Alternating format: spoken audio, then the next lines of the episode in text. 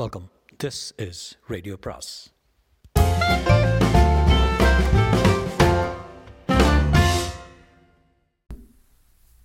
அனைவருக்கும் அன்பு வணக்கம். சு வெங்கடேசனின் வேள் பாரி பாகம் 3, அத்தியாயம் 76. சோழப்படை பட்டாற்றில் திரும்பிய கணத்தில் ஏற்பட்ட அதிர்ச்சி பாரியின் மனதிலிருந்து இன்னும் உதிரவில்லை. இதுவரை உருவாகாத புதிய கேள்விகள் மேலெழும்பியபடியே இருந்தன. முடிவெடுக்க முடியாமல் குழப்பம் திணறடித்தது. சோழன் எவ்வியூரை நோக்கி வரும் பாதை தெரியாமல் தான் எழுவனாற்றிலிருந்து வட்டாற்றில் திரும்பி பயணிக்கிறான் என பிட்டன் உறுதியாக சொல்லுகிறான். ஆனால் பாரி அக்கூற்றினை ஏற்கவில்லை. மூலப்படை வருவதற்கு முன்னர் தூசிப்படையினர் தெளிவான அறிதலோடு அப்பக்கம் திரும்பிச் சென்றதை வீரர்கள் உறுதிப்படுத்தினர். வட்டாற்றின் வழித்தடத்தை அறிந்து போகிற ஒருவனை எளிதாக நினைத்துவிட முடியாது. எழுவனாற்றிலிருந்து வட்டாற்றின் கரையில் 8 நாள் பயணத் தொலைவில் சிறுகானம் இருக்கிறது. அதன் மறுபுறத்தில் தான் உப்பறை அமைந்துள்ளது. பாழி நகருக்கான அடையாளம் உப்பறையிலிருந்து தொடங்குகிறது. ஆனால் இவையெல்லாம் வெளி உலகத்தை சேர்ந்த யாரும் எவ்வகையிலும் அறிந்திட முடியாத ஒன்று. எனவே இவற்றை அறிந்துதான் சோழன் படை நடத்தி கொண்டிருக்கிறான் என்று நம்ப முடியவில்லை. அதே நேரத்தில் அவன் மிக தெளிவாக எழுவனாற்றிலிருந்து வட்டாற்றில் திரும்பியதை எளிதாக எடுத்துக்கொள்ள முடியவில்லை. படை வட்டாற்றில் திரும்பிய முதல் நாள் இரவு பாரியின் மனதில் எண்ணிலடங்காத கேள்விகள் உதித்த வண்ணம் இருந்தன. கோடையின் வெக்கையை பாறைகள் இரவெல்லாம் உமிழ்ந்தன. அவனது உடலில் வியர்வை அடங்கவே இல்லை. உள்ளுக்குள் எண்ணங்கள் கொப்பளித்தபடியே இருந்தன. பின்னிரவில் பிட்டன் இருந்த இடம் நோக்கி கீழறங்கினான் பாரி. மற்ற குதிரை வீரர்களை முகட்டின் மீதே பயணிக்க சொல்லிவிட்டு 2 வீரர்களோடு கீழிறங்கினான். அதிகாலை பொழுது விடிகையில் பிட்டனின் படையணிக்குள் வந்து நின்றான் பாரி. எதிர்பாராமல் பாரி வந்து நிற்பது தாக்குதலை தொடங்குவதற்காகத்தானே நினைத்த பிட்டன் அதற்கான வேலையை தொடங்க ஆயத்தமான. ஆனால் பாரியோ, நான் அதற்காக வரவில்லை, எதிரியை அருகில் இருந்து பார்த்தறியவே வந்தேன் என்றான். நான் தாக்குவதற்கு காலம் தாழ்த்தக்கூடாது என்று வாதிட்டான் பிட்டன். அவரது எண்ணங்களை தெரிந்து கொண்ட பாரி உத்தரவேதும் கொடுக்கவில்லை. நகர்ந்து கொண்டிருக்கும் எதிரிகளின் படையணி நோக்கி கீழிறங்கிக் கொண்டிருந்தான். அன்றைய நாள் முழுவதும் எவ்வளவு நெருக்கமாக போக முடியுமோ அவ்வளவு நெருக்கமாக நின்று ஆற்றில் நகரும் படையின் தன்மையை கவனித்தான். ஆற்றின் நடுப்பகுதி முழுவதும் வேந்தனின் ஒழுங்கமைக்கப்பட்ட படையணி வந்தது. ஆனால் ஆற்றோரத்தில் வந்து கொண்டிருப்பவர்கள் வேந்தர்களின் படையணியை சேர்ந்தவர்கள் இல்லை. அவர்கள் மலை மக்கள் என்பது தெளிவாக தெரிந்தது. ஆனால் யார் இவர்கள் என்பதுதான் விளங்கவில்லை. ஆழ்ந்த சிந்தனையின் வழியே அன்றைய நாள் முழுவதும் நடந்து கொண்டிருந்தான். பொழுது மங்கியவுடன் மீண்டும் முகடு நோக்கி மேலேறத் தொடங்கினான். அப்பொழுதும் பிட்டன் வாதிட்டான். வட்டாற்றில் ஊற்று நீர் மிக குறைவு. அவர்கள் நேற்று தங்கியிருந்த இடத்தில் தோண்டப்பட்ட கிணறுகளில் போதுமான நீர் இல்லாததால் கிணறுகளின் எண்ணிக்கையை அதிகப்படுத்தியுள்ளனர். எழுவனாற்றில் நாளொன்றுக்கு 4 கிணறுகளை வெட்டியவர்கள் நேற்று 10க்கும் மேற்பட்ட கிணறுகளை வெட்டியுள்ளனர். தோண்டப்படும் கிணறுகளின் எண்ணிக்கை இன்னும் அதிகமாகும். அவ்வளவு எண்ணிக்கையில் தோண்டினாலும் இப்பெரும் படைக்கு தேவையான நீரினை இவர்களால் கண்டறிய முடியாது. யானைகளுக்கும் போதுமான நீர் கிடைத்திராது. இன்றிரவு நிலைமை இன்னும் மோசமாகும். நாளை அனைவரிடமும் முழுமையான சோர்வு இருக்கும். நாம் தாக்குதலை தொடுக்க நாளை இரவு மிக பொருத்தமானது என்றான். பாரி மறுமொழி ஏதும் சொல்லவில்லை. அமைதியின் மூலமே மறுப்பினை சொல்லிவிட்டு மேல் நோக்கி நடக்கத் தொடங்கினான். எதிரிப்படையின் ஓரப்பகுதியில் வரும் மலையின் மக்களின் உடலமைப்பினை பற்றியே மீண்டும் மீண்டும் சிந்தித்தபடியே வந்தான். அவர்கள் பச்சை மலை தொடர்பகுதியை சார்ந்தவர்கள் அல்லர். அப்படியென்றால் யார் அவர்கள் என்று எண்ணியபடியே இருந்தான். முள்ளூர் பெரியவர் சொன்ன குறிப்புகள் நினைவுக்கு வந்தன. இராவதன் சொன்ன அத்தனை செய்திகளையும் சிந்தித்து பார்த்தான். உதிரன் பதற்றத்தோடு எவ்வியூர் வந்ததை யோசித்தான். சட்டென அங்கவை சொன்னதாக உதிரன் சொன்ன சொல் நினைவுக்கு வந்தது. அவர்கள் காதின் மேல் மடல்களில் 3 துளையிட்டிருந்தனர். மனதுக்குள் மின்னலின் ஒளி பாய்ச்சுவது போல இருந்தது அந்த செய்தி. எவ்வளவு முக்கியமான குறிப்பினை அங்கவை சொல்லி உள்ளாள். மரத்தின் மீதிருந்து பார்த்ததால் கீழே செல்பவர்களின் காது மடல்களை துல்லியமாக பார்க்க முடிந்துள்ளது. நாம் மிகவும் தொலைவில் இருந்து பார்த்ததால் அதனை பார்க்க முடியவில்லை. நினைத்து கொண்டிருந்த பாரியின் மனதில் எதிரிப்படையில் வந்து கொண்டிருப்பது யாரென பிடிபடத் தொடங்கியது. காது மடல்களில் மேல்நிலையில் 3 துளைகளை இடுபவர்கள் மேல்காடர்கள் என்றும், கீழ்ச்சதையில் 2 துளைகள் இடுபவர்கள் கீழ்காடர்கள் என்றும், காதின் நடுநரம்பினை ஒட்டிய பெரிய துளையினை இடுபவர்கள் குறுங்காடர்கள் என்றும் கேள்விப்பட்டுள்ளான். நெடுங்காடர்களை இதுவரை பாரி நேரில் பார்த்ததே இல்லை. ஆனால் அவர்களை பற்றிய எண்ணற்ற கதைகளை வேளிர் குலம் அறியும். அவை அனைத்தும் கடகடவென்று நினைவுக்கு வந்தன. வேளிர் குலம் நெருப்பினை அறியவும் வளர்த்தெடுக்கவும் கட்டுப்படுத்தவும் ஆற்றல் கொண்டதைப் போல நீரினை பற்றிய பேரறிவு கொண்டவர்கள் காடர்கள் என்பது நினைவுக்கு வந்தது. மண்ணுக்குள் இருக்கும் சுடுநீரை எப்படி துல்லியமாக அவர்கள் கண்டறிந்தார்கள் என முள்ளூர் பெரியவர் அன்று எழுப்பிய கேள்விக்கு இன்று விடை கிடைத்தது. நீரும் நெருப்பும் போல, கிழக்கும் மேற்கும் போல இயற்கையின் அதி ஆற்றலை வெளிப்படுத்தும் இரு குடிகள் தாம் வேளிர்களும் காடர்களும்.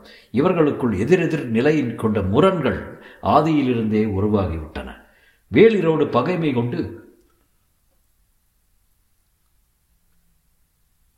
பழி தீர்க்க எண்ணற்ற சடங்குகளை காடர்கள் நடத்துவார்கள் என்பது பாரி அறிந்ததை.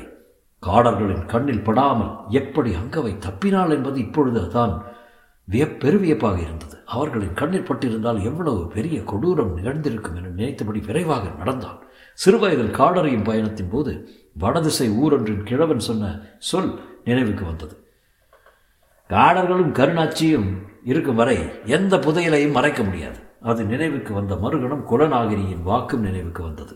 பரம்பு மக்கள் இருக்கும் வரை பாழி நகரை எவனும் நெருங்க முடியாது. சொற்களின் நினைவுகளுக்குள் இருந்து மீண்டு வெளிவந்தான் பாரி. அவனது மனதில் இருந்த கேள்விகள் அத்தனைக்கும் விடை கிடைத்தது. சோழன் காடர்கள் மூலம் பாழி நகர் பற்றிய குறிப்பினை அறிந்துள்ளான். இப்பொழுது அதனை நோக்கியே அவன் போய்கொண்டிருக்கிறான். கீழ்காடர்களே நீர்ச்சுரப்பை கண்டறிந்து கிணற்றினை உருவாக்கியுள்ளனர். படையின் இருபுறங்களிலும் நெடுங்காடர்கள் அணிவகுத்து வருகின்றனர். குறுங்காடர்கள் கொடும் நச்சுப்பூச்சிகளை கையாளத் தெரிந்தவர்கள். நகர்ந்து கொண்டிருக்கும் இப்பெரும் படையை எளிதில் அழிக்க முடியாது. ஏனென்றால் நெடுங்காடர்கள் அடர்மரக் கொப்புகளை ஒன்றொன்றாக பின்னி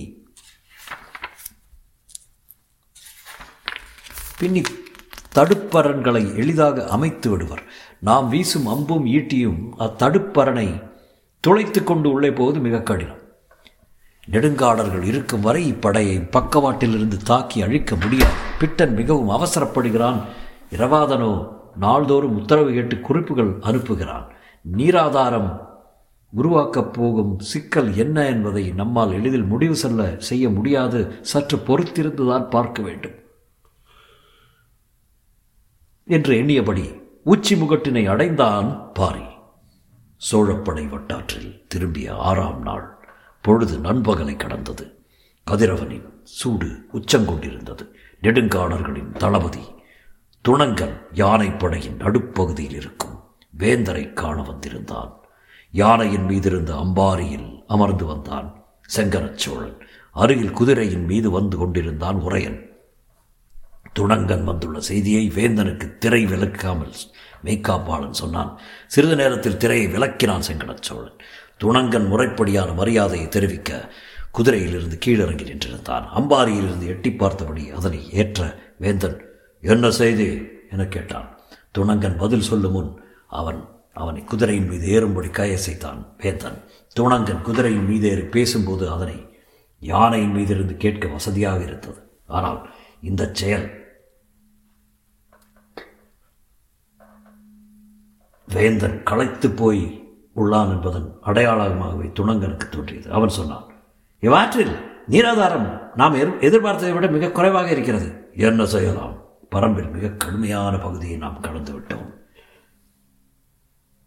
அவர்கள் மிகப்பெரிய ஊர்கள் இருப்பதெல்லாம் எழுவனாற்றின் பகுதியில் தான்.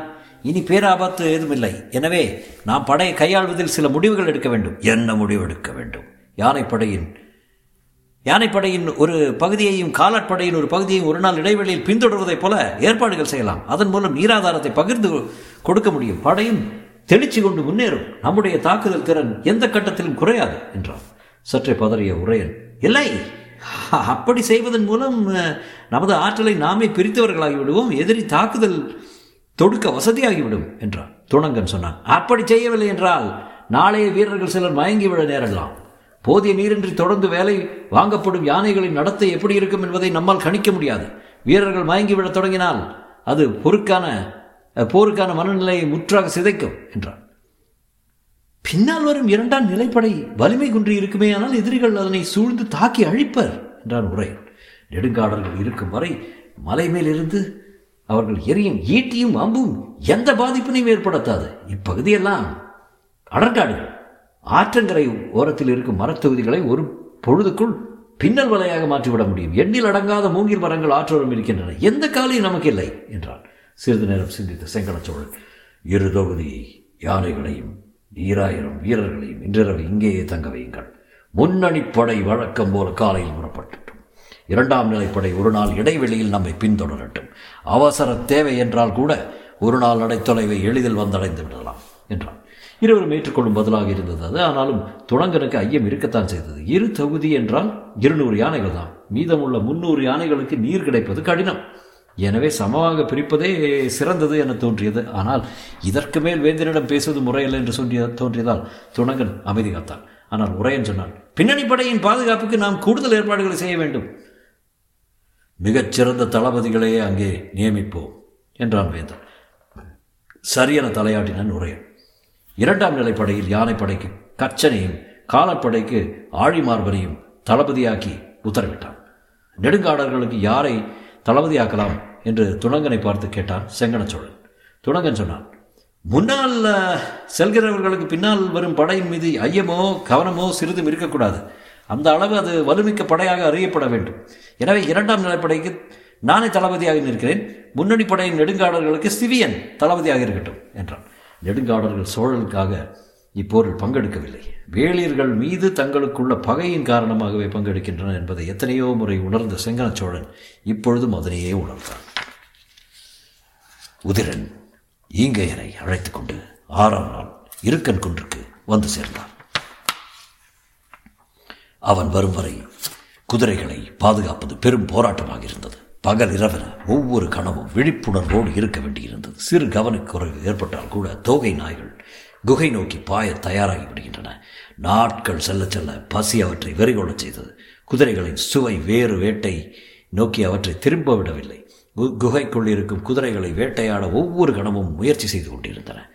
குகையை காத்து நிற்கும் வீரர்களின் எண்ணிக்கையை 2 மடங்கு அதிகப்படுத்தினான் தேக்கன். பறவை நாகங்கள் வந்தும் எவ்வித பயனும் இல்லை. தோகை நாய்கள் ஒரே கடியில் அவற்றை இழு துண்டங்களாக்கி விடுகின்றன. வழி தெரியாமல் திகைத்தபடி குகையை காத்துக்கு நின்றனர் வீரர்கள். 6ஆம் நாள் உதிரனும் ஈங்கையனும் வந்து சேர்ந்தனர். பரம்பில் இல்லாத புது வகையான விலங்கு ஒன்று என்று அதன் தன்மையை சொன்னவுடன் ஈங்கையன் சொல்லிவிட்டான். அதன் பெயர் தோகை நாய் என்று. எவ்வித தாக்குதலாலும் அதனை வீழ்த்த முடியாது என்று சொன்ன ஈங்கையன், தந்திரத்தால் மட்டுமே அதனை கொல்ல முடியும் என்றான். ஈங்கையனை அழைத்து கொண்டு புறப்படும் பொழுதே எல்லாவற்றையும் பேசி அவற்றுக்கான ஏற்பாடுகளையும் செய்தபடியே வந்தான் உதிரன். கரும்பு பாக்கு கிடைக்குமா என கேட்டான் ஈங்கையன். பரம்பில் கரும்பு இல்லை என்றான் உதிரன். இனிப்பு சுவை கொண்ட பாகு வேற என்ன கிடைக்கும்?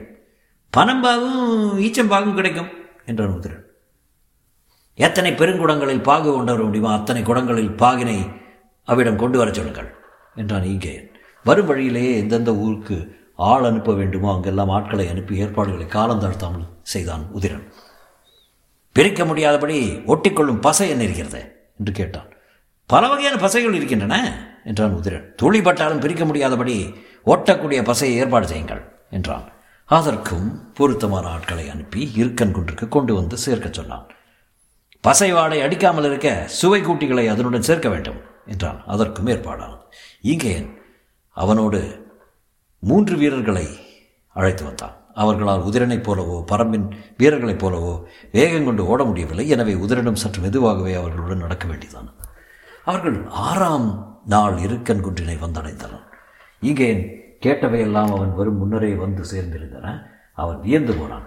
குகை காத்து நிற்கும் தேக்கனை கண்டு வணங்கினான். நீலனின் மடவிழாவின் போது அவனிடம் நிறைய பேச வேண்டும் என்று தேக்கன் விரும்பியிருந்தான். ஆனால் அதற்கு வாய்ப்பில்லாமல் போனது. தேக்கனை கண்டதும், தோகை நாய்களை பற்றி சொல்வதற்கு எவ்வளவோ இருக்கின்றன, அவற்றை வீழ்த்தும் வழியை பற்றி இப்போது பேசுவோம் என்றான். தேக்கனும் மற்றவர்களும் அவன் என்ன சொல்லப் போகிறான் என்பதை ஆர்வத்தோடு எதிர்பார்த்திருந்தனர். 3 குதிரைகளை நாம் இழக்க வேண்டியிருக்கும் என்றான். இன்னும் 3ஆ என கேட்டான் வீரன் ஒருவன். ஆம், 3 குகைகளில் குதிரைகள் இருப்பது அவற்றுக்கு தெரியும். எனவே 3 குதிரைகள் கட்டாயம் தேவை. காயம்பட்ட அல்லது வயதான குதிரைகளை கொடுங்கள் என்றான். சரி என சம்மதித்தனர். தோகை நாயினை வீழ்த்துவதற்கான ஒரே வழி அதனுடைய தோகைதான் என்றான். வீரர்கள் அவன் சொல்வதை பெருவியப்போடு கேட்டனர். பெருவட்ட வடிவில் செடி கொடிகளை நன்றாக விலக்கி களமமையுங்கள். அவ்விடம் முழுவதும் ஈச்சம்பாகும் இறுக்கி பிடிக்கும் பசையும் அவற்றின் வாடை தெரியாது மறைக்கும். அளவுக்கு சுவையூட்டிகளும் கலந்த கலவையை நன்றாக ஊற்ற வேண்டும். அவ்விடம் முழுவதும் ஊற்றிய பின் ஒரு குதிரையை மட்டும் வீரர்கள் சிலர் அக்களத்தின் நடுப்பகுதிக்கு கொண்டு செல்ல வேண்டும். குகை விட்டு வெளிவரும் குதிரையை கண்டு தோகை நாய் மின்னல் வேகத்தில் பாய்ந்து வரும். பாகு ஊற்றப்பட்ட வட்டத்தின் நடுவில் கொண்டு போய் குதிரையை விட வேண்டும். தோகை நாய்கள் அதன் மீது பாயத் தொடங்கியதும் குதிரை விட்டு வந்து விட வேண்டும். எண்ணற்ற தோகை நாய்கள் பாய்ந்து வந்து அவற்றை கடித்து குதறும். இத்தனை நாள் பசிக்கு ஒரு எலும்பினை கூட அவை மிச்சம் வைக்காது. தோகை நாய்கள் இப்புறமும் அப்புறமும் குதிரைக்கரையை இழுத்து முன்காலை மடக்கி உட்கார்ந்து கடித்து உண்ணும் பொழுதெல்லாம் அதனது தோகை பாக கலவையில் முழுமையாக புரளும். குதிரையை தின்று முடிக்கும் வரை அது வேறு எதிலும் கவனம் கொள்ளாது. அதன் பிறகு எழுந்து ஓடத் தொடங்கும் போது தான் தெரியும். வால் பகுதியில் உள்ள தோகையும் அடிவயிற்று முடியும் முழுவதுமாக ஒன்றுடன் ஒன்று ஒட்டி கிடப்பது. அது எவ்வித தவும் போதும் பொழுது தோகை முடிகள் சிலிர்த்து விரியாது. வாலின் எடையும் தூக்கி தாவ முடியாத அளவுக்கு கனமாக மாறும். முதல் தாவலிலேயே இதனை தோகை நாய் உணர்ந்துவிடும். முன்னும் பின்னுமாக திரும்பி ஏதேதோ செய்து பார்க்கும். பாகுச்சுவையால் மரக்கிளையில் எவ்விடத்தில் உட்கார்ந்தாலும் எறும்புகள் பூச்சிகளும் அதனை மொய்க்கத் தொடங்கும். அப்பொழுதுதான் நீள்வாயின் வேட்டை தொடங்கும். தனது கூரிய பற்களை கொண்டு திரும்பி திரும்பி அரிக்கும் இடத்தில் கடிக்கத் தொடங்கும். இடப்புறமும் வலப்புறமாக வண்டு ரீங்காரமிடுதல் போல சுற்றி சுற்றி முன்பற்களால் கடித்து இழுக்கும். அதன் நீள்வாயின் முன்பற்கள் பின்னுடலை மாறி மாறி கீழும். பின்புற பிட்டங்களிலிருந்து வாலிலும் இருந்து குருதி கசைய தொடங்கும். எந்நேரமும் பூச்சிகள் மொய்த்து கிடந்த அந்த இடத்தில் எந்த இடத்தில் நின்றாலும் செவ்வெரும்பும் பாறை எறும்பும் மலை எறும்பும் அதன் மேல் ஏற பேர் அல்லர்களோடு அது ஓடத் தொடங்கும். உட்கார முடியாமல் ஓடிக்கொண்டே இருக்கும். அது வெகு விரைவிலே ஓட முடியாத தன்மை எய்தும். மலை முழுவதும் எதிரொலிக்கும் அதன் ஊளை சத்தம் சிறிது சிறிதாக குறைந்து இளைப்பின் வழியிலான முனகளோடு அதன் வாழ்வு முடியும் என்றான் ஈங்கையன். இரவு நெருங்கியதும் வேலையை தொடங்கினார். குகைக்கு முன்னால் இருந்த செடிகொடிகளை வெட்டி அப்புறப்படுத்தினார். கலவைகள் நன்கு தயாராயின. ஈங்கையன் சொன்ன பிறகு அதன் தேவையை உணர்ந்து எங்கும் கிடைக்காத எழுமுட்பசையையும் தெல்லுக்கொடி பசையையும் சேர்த்தனர். இனி அதன் ஒட்டும் தன்மைக்கு இதனை ஏதும் இணை ஏதும் இல்லை என்றான் தேக்கன். இரவாவதும் வெளிச்சம் விழாதபடி பந்தங்களை திருப்பி வைத்து கலவைகளை கொண்டு வந்து ஊற்றினர். போதும் போதும் என்று சொல்லும் அளவுக்கு ஊற்றி முடித்ததும் 3 வீரர்கள் குதிரையை பிடித்து கொண்டு கலவையை நோக்கி நடந்தனர். குதிரைகள் குகை விட்டு வெளியே வருவதறிந்த கணமே தோகை நாய்கள் தமது தோகை சிலிர்க்க கிளைகளை விட்டு எழுந்தன.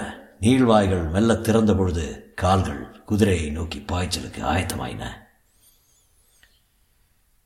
பொழுது நடுப்பகலை கடந்தது. பாரியை நோக்கி பிட்டன் மலையேறி மேலே வந்தான். தொலைவிலேயே அவன் வருவதை அறிந்தான் பாரி. பிட்டன் பதற்றம் ஆளுக்கு நாள் கூடிக்கொண்டே இருந்தது. நெடுங்காடர்களை பாதுகாப்பு அரணாக பயன்படுத்தி அடற்காட்டுக்குள் நகரும் ஒரு படையை எளிதில் தாக்கி வீழ்த்த முடியாது என்பதை பாரி நன்கு உணர்ந்திருந்தான். ஆனால் பிட்டனோ எதிரியின் படையில் நெடுங்காடர்கள் இருக்கிறார்கள் என்பதே அறியவில்லை. எனவே காலந்தாழ்த்தாமல் உடனே தாக்குதலை தொடங்க வேண்டும் என்று வலியுறுத்தியபடியே இருந்தான். வழக்கமான தாக்குதலால் இவர்களை ஒன்றும் செய்துவிட முடியாது. வேறு வழியை கண்டறிந்தால் மட்டுமே தாக்குதலுக்கு பலன் கிடைக்கும் என்ற சிந்தனையிலேயே தாக்குதலை தள்ளி போட்டுக்கொண்டே வந்தான் பாரி. மேலேறி வந்த பிட்டன் சொன்னான், எதிரியே குடிநீர் பற்றாக்குறையின் காரணமாக படையை இருகூறாக பிரித்துள்ளான். நேற்றிரவு தங்கிய இடத்தை விட்டு இன்னும் ஒரு பகுதி படை புறப்படவில்லை. இதுதான் பொருத்தமான நேரம். இன்றிரவு பின்புற படையை தாக்கலாம் என்றான். சற்று பொறுத்திருப்போம் என்றான் பாரி. பிட்டனால் பாரியின் வார்த்தைகளை ஏற்க முடியவில்லை. இதுபோன்ற சிறந்த வாய்ப்பு இனி கிடைக்காமல் போகலாம். எதனை வைத்து சொல்லுகிறாய் என்று கேட்டான் பாரி. எதிரிகள் நீர்ப்பற்றாக்குறையை சமாளிக்க சரியான உத்தியை வகுத்து விட்டார்கள். இன்னும் 2 நாட்கள் இதே தன்மையில் அவர்கள் படையை நகர்த்தி சென்று விட்டால் அதன் பின் அவர்களை வலிமையடைந்து விடுவார்கள். எப்படி? 2 நாள் நடைத்தொலைவில் வட்டாரத்தின் ஓரமாக சில காலத்துக்கு சற்றே முன்னால் குளம் ஒன்று இருக்கிறது. எக்கோடையிலும் நீர் வற்றாத குளம். அது தோண்டு போயிருக்கும் எதிரிகளின் யானை படையை அது முழுமையாக தெளிச்சு கொள்ள செய்துவிடும். நாம் அதற்குள் முந்தியாக வேண்டும் என்றார். பிட்டனின் கூற்று பாரிக்கு வேறொன்றை சொல்லியது. சற்றே வியப்போடு, இக்கோடையிலும் அதில் நீர் இருக்கிறதா என கேட்டான். வீரர்கள் பார்த்து வந்த பின்னர் தான் உடனடியாக உன்னிடம் சொல்ல மேலறி வந்தேன். அப்படி என்றால் அவர்கள் குளம் நோக்கி நகரட்டும். அதுதான் நமக்கான இடம். பிட்டனுக்கு புரியவில்லை. அவ்விடத்தில் வைத்து தாக்கலாம் என பாரி நினைக்கிறானா என்று தோன்றிய கணத்தில் பிட்டன் சொன்னான், அது மேலிருந்து தாக்குவதற்கான நிலம் அமைப்பு கொண்ட இடம் அல்ல. அவ்விடத்தில் தாக்குதலை தொடுத்தால் எதிரியை வீழ்த்த முடியாது. அவ்விடத்தில் மட்டுமல்ல, மேலிருந்து தாக்கும் போர் முறையால் எவ்விடத்திலிருந்து தாக்கினாலும் எதிரியை வீழ்த்த முடியாது. பாரியா இப்படி சொல்வது என்று அதிர்ந்த பிட்டன், ஏன் அப்படி சொல்லுகிறாய் என்றான். சோழனின் படையை இருபவும் அரணன காத்து வந்து கொண்டிருப்பவர்கள் நெடுங்காடர்கள். நெடுங்காடர்களா? பிட்டன் ஒரு கணம் உடைந்து மீண்டான். ஆம், அந்த வலிமை இருப்பதால் தான் பரம்புக்குள் துணிந்து இவ்வளவு தொலைவு முன்னேறியுள்ளான் சோழன். பிட்டனுக்கு அடுத்து என்ன கேட்பதென்று தெரியவில்லை. அவன் அதிர்ச்சிக்குள் மூழ்கி கொண்டிருந்த பொழுது பாரி தெளிவு நோக்கி மேலேறிக் கொண்டிருந்தான். குளக்கரைதான் அவக்கு தாக்குதலை தொடங்கப் போகும் இடம். வீரர்களின் எண்ணிக்கையை பல மடங்கு அதிகப்படுத்த வேண்டும். மீதம் இருக்கும் வடதிசை ஊர்கள் 43க்கும் செய்தி அனுப்புங்கள். இரு கரைகளிலும் வீரர்கள் குவியட்டும். நாளை மறுநாள் நள்ளிரவில் தொடங்குகிறது நமது தாக்குதல் என்றான் பாரி. தாக்குதல் எப்பொழுது என்று கேட்டுக்கொண்டே இருந்த பீட்டனின் கேள்விக்கு இப்போது விடை கிடைத்து விட்டது. ஆனால் இதுவரை இருந்த வேகமும் தெளிவும் இப்போது குழப்பமாக மாறின. மலைமுகட்டிலிருந்து கீழே தனது படை நோக்கி வந்தான் பிட்டன். எல்லா ஊர்களுக்கும் செய்திகளை கொண்டு சேர்க்க வீரர்களை புறப்பட்டனர். வலக்கரையில் இருக்கும் இராவதனுக்கு மறை குறிப்புகள் மூலம் செய்தி சென்று சேர்ந்தது. வீரர்கள் தாக்குதலை தொடங்க எல்லா வகையிலும் ஆயத்தமாகி கொண்டிருந்தனர். பிட்டன் விடையில்லாத கேள்வியோடு இருந்தான். குளக்கரையில் வைத்து என்ன செய்துவிட முடியும்? குளத்து நீரில் நஞ்சு கலந்து யானைகளை கொல்லும் உத்தியை பாரி ஒருபொழுதும் கைகொள்ள மாட்டான். வேறு என்னதான் செய்யப்போகிறான்? தொடரும்.